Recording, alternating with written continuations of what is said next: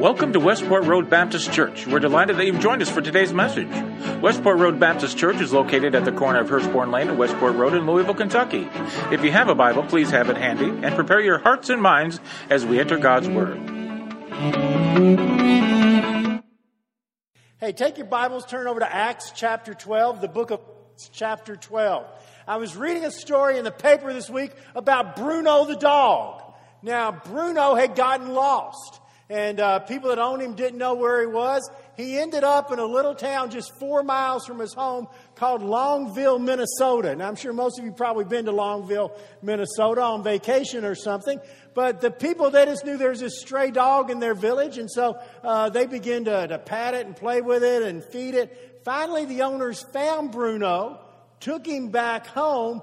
But every day, Bruno walks 4 miles back into town, and then at night goes back home. Got a picture of Bruno here showing back up into town. Everybody loves him. They pat him and everything. Well, Bruno has become such a fixture in town. He walks there in the morning, goes back home at night, that the town this week did this. Look at the next slide. They actually put up a thing saying Bruno's the town dog. Now, here's the question. Why does Bruno every day walk 4 miles there and 4 miles back? Because something happened in that town that touched him. Something happened in that town that said, these people love you, they're going to care for you, they're going to play with you. And so they became very special to him, where even after he found his family, he still goes back. We're going to be talking about sticky faith. We've talked about it quite a bit, and what it means to have and raise a child with a faith that sticks. The Fuller Youth Institute in Pasadena, California has found out that 1 out of every 2 children leave the faith after 18 years of age. 1 out of every 2. So what can we as a church do to address that and to make sure that doesn't happen?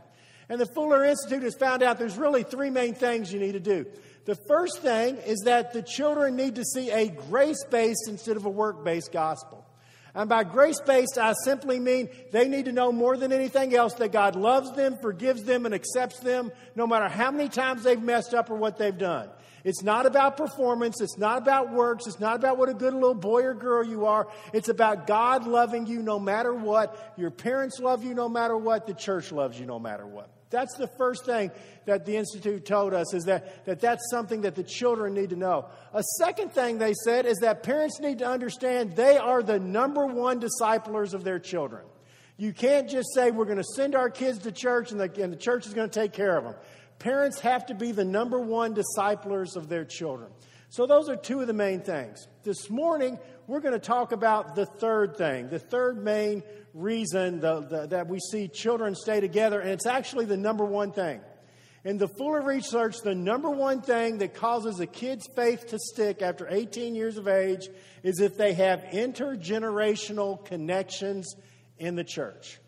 Now, what do I mean by intergenerational connections? Doesn't that sound like some big, heavy title there or something? All it means is your kid needs to know a few adults in the church.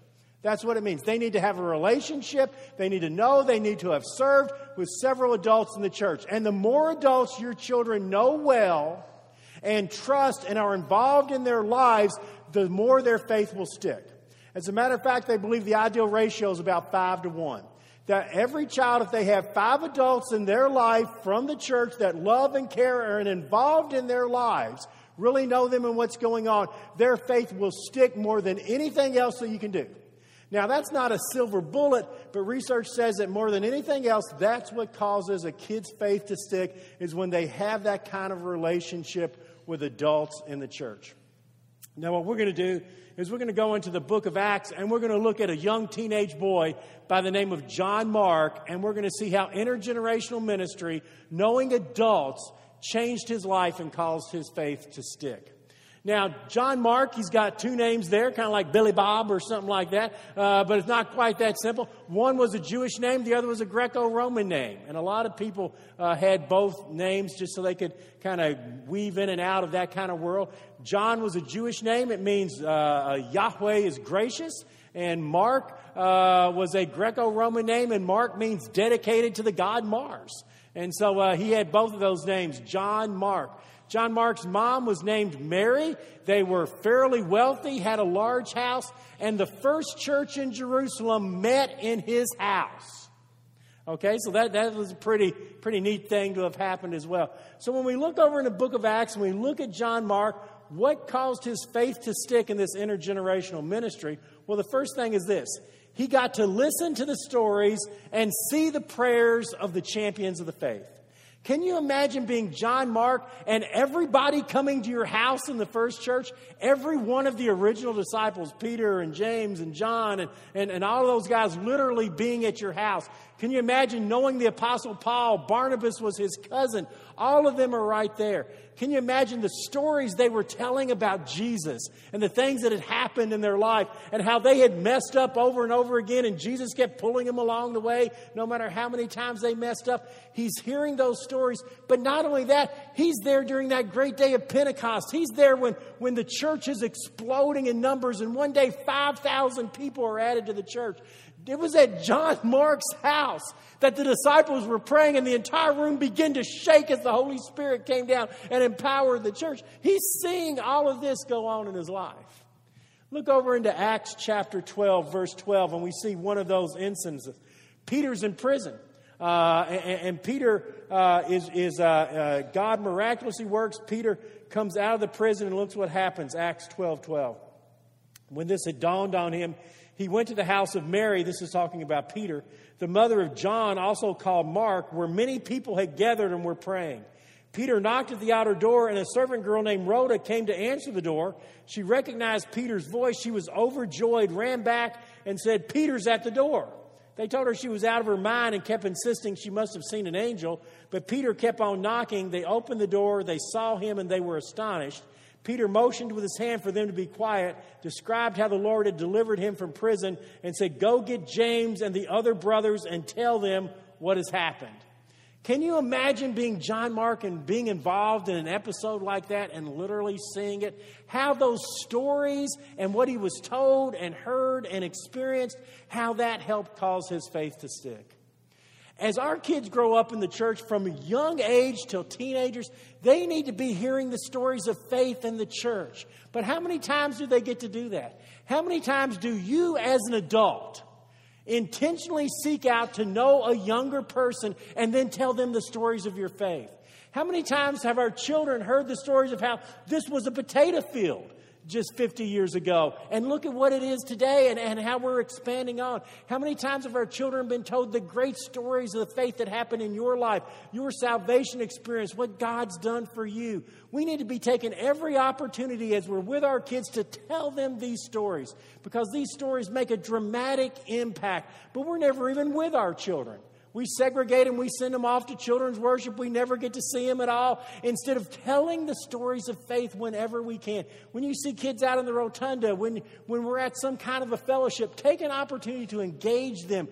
Find out about them. Tell them about your faith and how it makes a difference. Now, as I look out there, I can tell most of you are UFC, MMA buffs out there. And anybody know who Miesha Tate is? No, thank you. Thank you. Now, two of you, same row. No, we're not, you know, they're there for comfort and encouragement and everything, you know. Well, Miesha Tate is a former world champion, one of the best MMA fighters in the world. She was hiking in the mountains in Nevada when a lady was coming down the mountain carrying her daughter, and the lady was clearly struggling. The girl was crying, and Miesha Tate says, "Is there something I can do to help?" And she said, I think she's broken her arm. I've got to get her down and get her to an ambulance." Well, Miesha Tate thought, this mom ain't going to get her daughter down there. And she said, "Let me take her down the mountain." Now, Miesha Tate is in, you know, prime athletic shape. She took the little girl, jogged all the way down to the mountain. Here's a picture of when they got to the mountain, and they were waiting for the ambulance to show up. And as a reporter came, they asked Miesha Tate, they said, "That was a long way down that mountain. What did you all talk about?" And she said, "I told her all about myself." And they said, "What do you mean?" And she said, "Well, I told her I was an MMA fighter." And she said, "I told her sometimes I've gotten hit really hard and knocked down and knocked out. And everybody tells you to quit and it hurts so bad. And I told her, I know it hurts and I know you've been knocked down, but you've got to have courage to get up and keep going just like I've done." And so here is Miesha Tate telling her story to a little girl with a broken arm to encourage and to uplift her as she's running her down the mountain. Isn't the church supposed to be like that? A place where we gather our kids as they're growing up and we tell them the stories of faith to encourage them as they're going through problems and having troubles. But we can only do that if we know them and talk to them. John Mark's faith continued on and stuck because he heard the stories of faith as he was growing up. A second thing that we see about John Mark that caused his faith to stick is that he had strong mentors and encouragers. Can you imagine growing up in the house where the first church literally met every week in your house? I mean, amazing. In 1 Peter chapter 5, verse 13, Peter calls John Mark his beloved son. So can you imagine that Peter, who was like Billy Graham or something, you know, Peter, the hero of the faith, thinks of you as his beloved son. Having that kind of mentor, that kind of encourager. Look over to chapter 12, verse 25. Chapter 12, verse 25. It says, when Barnabas and Saul finished their mission, they returned from Jerusalem, and they took with them John, who was also called Mark. So here are Paul and Barnabas. They've started this ministry in Antioch. And there's Jews and Gentiles both in the church in Antioch. It's in Antioch that this fledgling group of believers are first called Christians. The church is exploding. And when Barnabas and Paul visit Jerusalem and go back to Antioch, they look at this teenage boy and they say, why don't you go with us? And John Mark goes, unbelievable. I'm going to go to Antioch with Paul and Barnabas. They were his mentors. They were his encouragers. Can you imagine having people of the faith like that to mentor and to encourage and to be involved in your life? And again, it's no stretch. That's exactly what we need to be doing at church. You need to actually know some people that are kids in this church. If you are an adult, make it your mission to find some kids in this church and to get to know them in a very real, personal way. And parents, find people in the church that you think your kids will identify with. What are your kids' hobbies? Do they like photography? Well, find a photographer in the church. Are they into sports? Find somebody that has something to do with that. Find people that your child can relate to, and then put them together and get them to know one another, because that kind of mentorship and encouraging is something that causes faith to stick. It was interesting this week, Prince William from England, the Crown Prince, was visiting a hospice care center for families. And they were having a little round table, and the boy sitting next to him, everybody was introducing themselves, and they got to the boy sitting next to Prince William, and he said, well, I'm 14 years old, and I'm here because my mom passed away a couple of weeks ago. And then the boy started crying. And Prince William said, are you okay? And he said, I miss my mom so much. Take a look at the picture right here. Prince William stopped everything, put his arm around the young man, and began to whisper to him. And this is what he said. I was your age when I lost my mom. And you know what? I still miss her to this day. And I love my mom. And you're always going to love and miss your mom.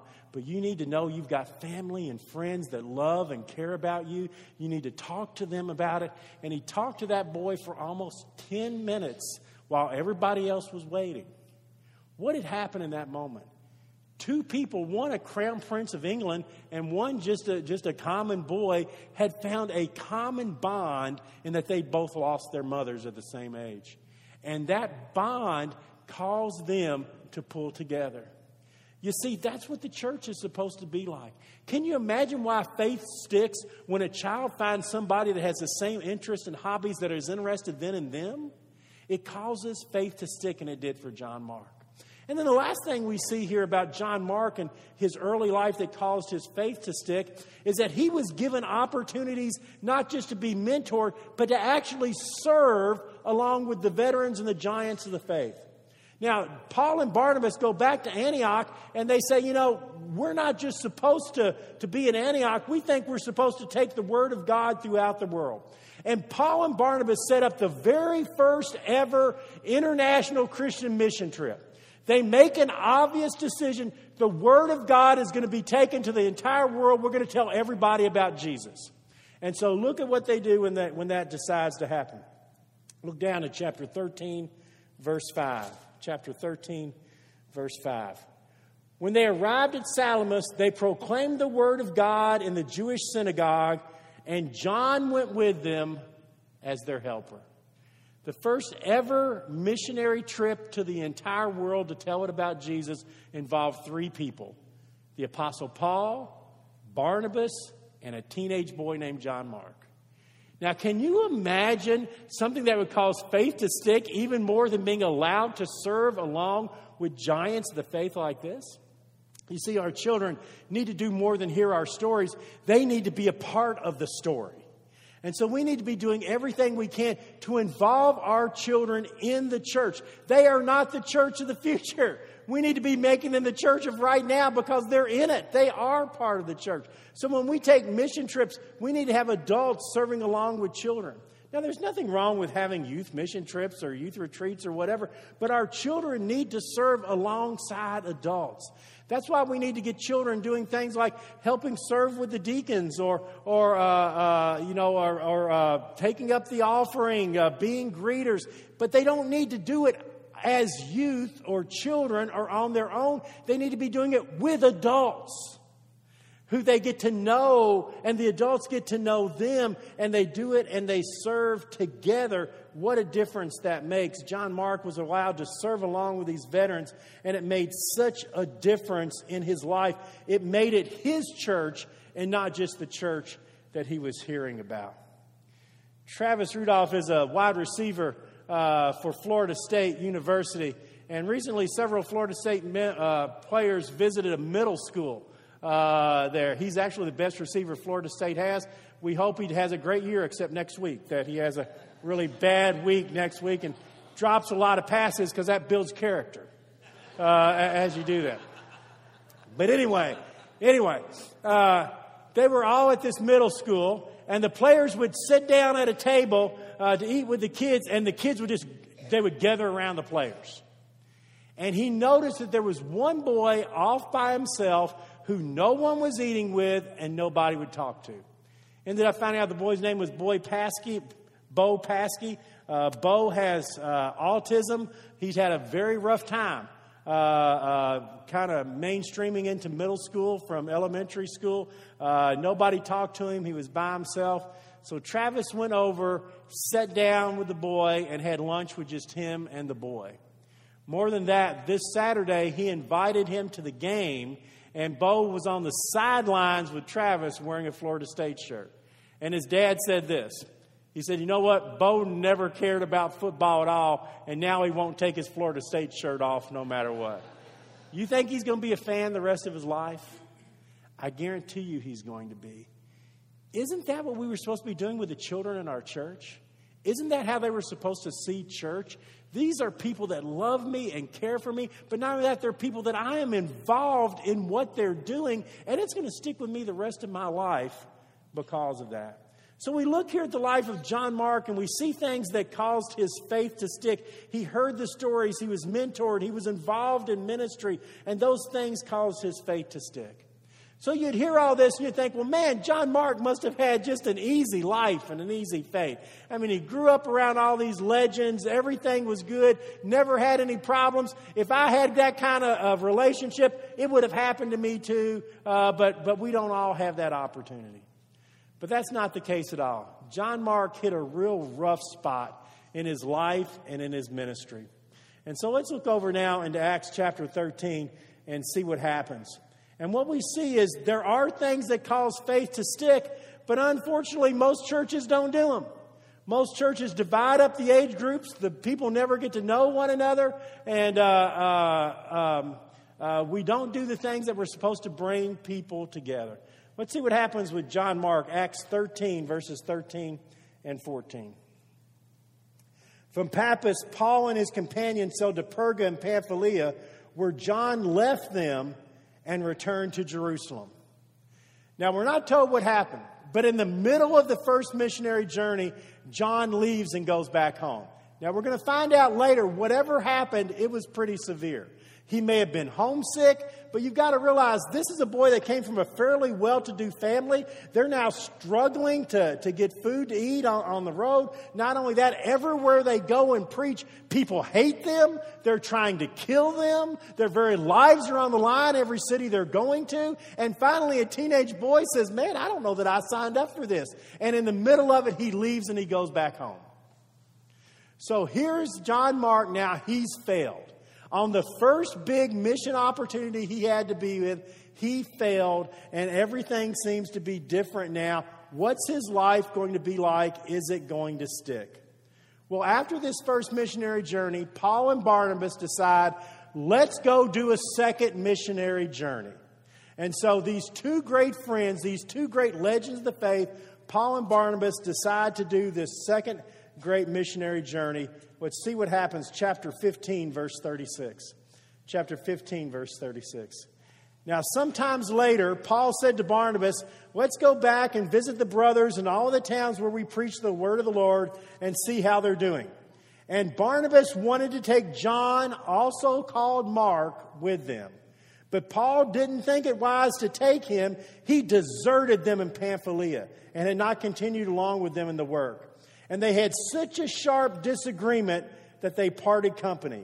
Barnabas took Mark and sailed for Cyprus. Paul chose Silas and left, commended by the brothers to the grace of the Lord, through Syria and Cilicia. So they're about to go on the second missionary journey. And Barnabas says, let's take John Mark with us. And Paul says, are you crazy? You've got to understand, when we go out there, it's tough.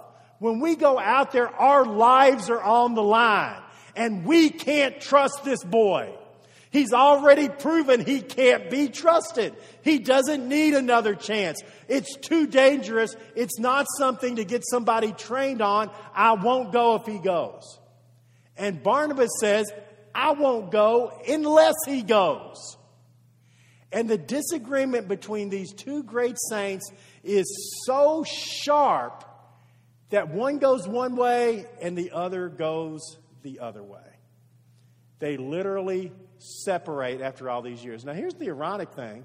You know, the only reason Paul had a ministry is that when nobody believed in him, Barnabas took him along no matter what.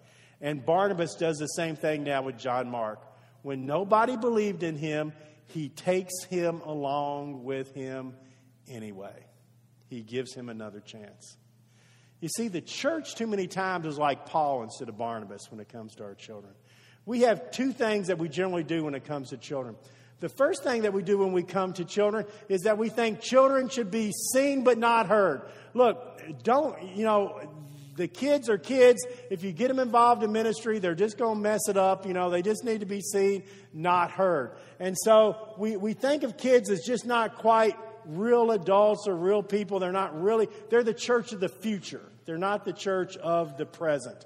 And so we just want our kids to be quiet and not cause any trouble. If they cry, send them to the nursery. If they talk, get them a sheet to color. If they misbehave, let's do an entire service and just give it to them and get them out of here or something like that. And so we want kids to be seen but not heard. We don't really want them to be a part. When was the last time you as an adult, for the adults here, actually sat down and talked to a kid in the church and tried to encourage them, find out about them, learn about them? And so that's just not something we do or we value. And then not only that, kids don't do it as well. And so we think, well, if they're not going to do it as well, then they shouldn't be involved in doing it. How did you learn how to do anything? You learn by messing up and trying again and again until you eventually got it right. We're not very patient with that. Sometimes kids are inconsistent. Sometimes they show up, sometimes they don't. And so we look at all of these things and we begin to say, well, then, I just don't want them involved. But the church's attitude should be, no, these children need to be raised in a sticky-faced situation where their faith grows stronger and stronger as they learn to serve God. There's an interesting thing that happened on an airplane this week. A mom had a baby in her arms. The mom was also pregnant at the time. The baby was screaming and crying. The mom was clearly exhausted, didn't know what to do, and people began to complain. They called the stewardess back and they said, can't you do something? Can you send them somewhere else? So everybody's complaining. The stewardess tells the mom, you need to do something to get your baby under control. The mom starts to cry. The baby starts to cry even louder when suddenly a man walked down the aisle and did this. Picked the baby up and began to walk the baby up and down the aisle. The baby stopped crying. In a couple of minutes, the mom fell asleep. He held the baby for the next 35 minutes till the mom woke up and then gave her back to him. That's what the church is supposed to be like. Instead of saying, hey, do something about them and get them to shut up, we need to be the people that are carrying the baby and letting them know that they're cared for and they're loved. That's what the church should be. The other thing we do, though, as a church is that we tend to separate the age groups. We never get together at all. Anybody here at holidays ever have two tables, the adult table and the kids table? Yeah, we all do that. But did you know that when you separate adults and kids at the holidays, the kids never get to hear the adult stories? They never get to hear grandma talking about what happened as she grew up or the important things that are going on. We segregate and separate our children at every age of their life, and then they come to church and we do the same thing. We have preschoolers here and children here and students over there, and we never get together to share. And we've got to stop dividing and find ways to get together. And that brings us to the last thing that we see. When children feel close to adults in the church, their faith tends to stick. Why do you think John Mark's faith stuck? John Mark had said, the Apostle Paul, he's not going to go with me. Paul, who wrote half the New Testament, what if Paul would have said, yeah, you're not worth it. I don't think you're ever going to pan out, and you can't go with me. If Paul said that about you, it probably hurt your fragile self-esteem there a little bit, you know? So what caused John Mark's faith to stick? Well, several things. He'd heard the stories of faith. He'd heard Peter talk about denying Jesus and then Jesus still forgiving and accepting him. He had heard those stories. He'd been involved in the ministry. He had mentors. And even when he failed, it was still his family and his church. So certain things happened. In Philemon 24, Paul calls John Mark his fellow worker. In the book of Colossians, he sends him to the church at Colossae to do ministry there. And in 2 Timothy 4:11, right before Paul is executed, one of the last things he does is to write in his letter to Timothy, please send John Mark to me. He's so useful for my ministry. So here is a young man who totally failed, who Paul had rejected, that at the end of his life, Paul says, this young man is useful for my ministry. Why? Because he had a faith that stuck no matter what else was going on in his life. We need that kind of faith that sticks. John Mark would go on to do that. He was more than useful to Paul's ministry. You know what John Mark would do? He would later go on to write something. And it would be the first one that we would have. He wrote the first story in the Bible about Jesus. It's called the Gospel of Mark. And he coined a phrase in the very first sentence of his story of Jesus. He said, I'm telling you good news about Jesus. And that's where we got the word gospel. Aren't we glad John Mark's faith stuck? Probably a lot of you have seen the TV show Parenthood. There's a particular episode in Parenthood where there is an adoption of a child. And if you want to know what the church is supposed to look like and the church is supposed to be like for children, watch this short clip and it'll show you what children are supposed to feel like and know from the church. Come in. Hi, Your Honor. We have... Hi, we have... Yes, come on in. Braverman. Great. All right, yes, This is Salsa. He's a lizard. This will take a while. That's a good idea. Okay, all right, come on in. Come in, please, come in. Okay, close the door. Okay, everyone, please, hello, everyone, please. All right, welcome. Thank you. All right, so Joel and Julia Graham. Yes. Yeah, hi. Yes. So now you understand that by signing this adoption agreement form, you agree to... take care of Victor as your own legal child, right? To provide for his health, his welfare, his educational needs. We do. Yes, Your Honor. Okay. Victor, do you understand? Do you agree to this adoption? Yeah. Okay, then. All right, well, then, unless anyone has anything to add, I'm ready to make it official. Your Honor, if I may. Amen. As grandparents, my wife Camille and myself will do the best we can to give Victor what we've given our own children, which is our undying love and support. And also, being a baseball aficionado, I would like to teach him the art of fielding the hot grounder. Okay. But hey, that can wait till later. And Your Honor, I'm sorry, if I may, I'm Adam Braverman. I'm Zeke and Camille's oldest son, and I promise to be your uncle. Listen, your Aunt Christine and I are no substitute for your stellar parents, but we promise to be there for you no matter what. You can always come to me, Victor, if you need help, and I promise I won't rat you out to your mom. I can give you dating advice. And I can help repair the terrible damage that her dating advice does. Okay. I'm willing to teach you how to ride a motorcycle and play an instrument. Your girl troubles will vanish immediately once you know those two things. Yeah. And you can come to my house anytime. We can play Xbox, and you can sleep over and stuff. Now that you're adopted, you can officially hold my lizards. Okay. I promise to love you, buddy. Yeah. No matter what. Me too. Okay. Okay. It's quite a family you're coming into. All right, on this date, January 24, 2013, Joel and Julia Graham have officially adopted Victor Graham. You're now legally their child. You have all the rights of any natural child. Okay. I will hereby sign this order confirming the adoption. All right.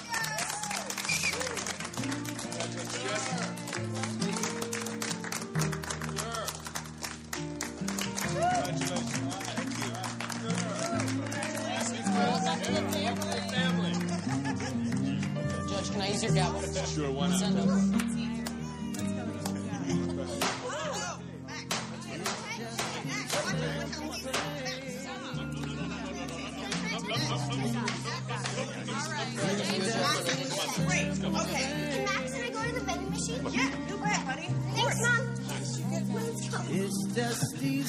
Thank you so much. Thank you. Sorry.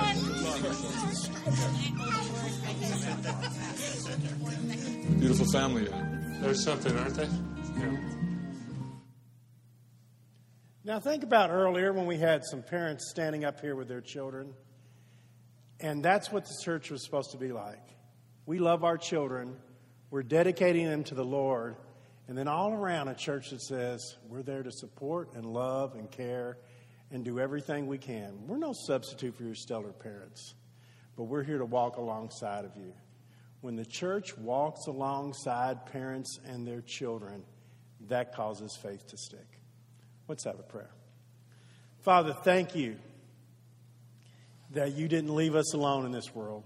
You've given us this family called the church. And we just pray, Lord, that as a church, we would be the family that we're supposed to be. Not just coming and putting in our time on Sunday morning and going home. Not just worried about what's good for us or what we need. But truly being a family that loves and cares for one another. And when we do that in the lives of these parents and children, oh, Lord, they get a faith that will stick forever. In Jesus' name, we pray this. Amen.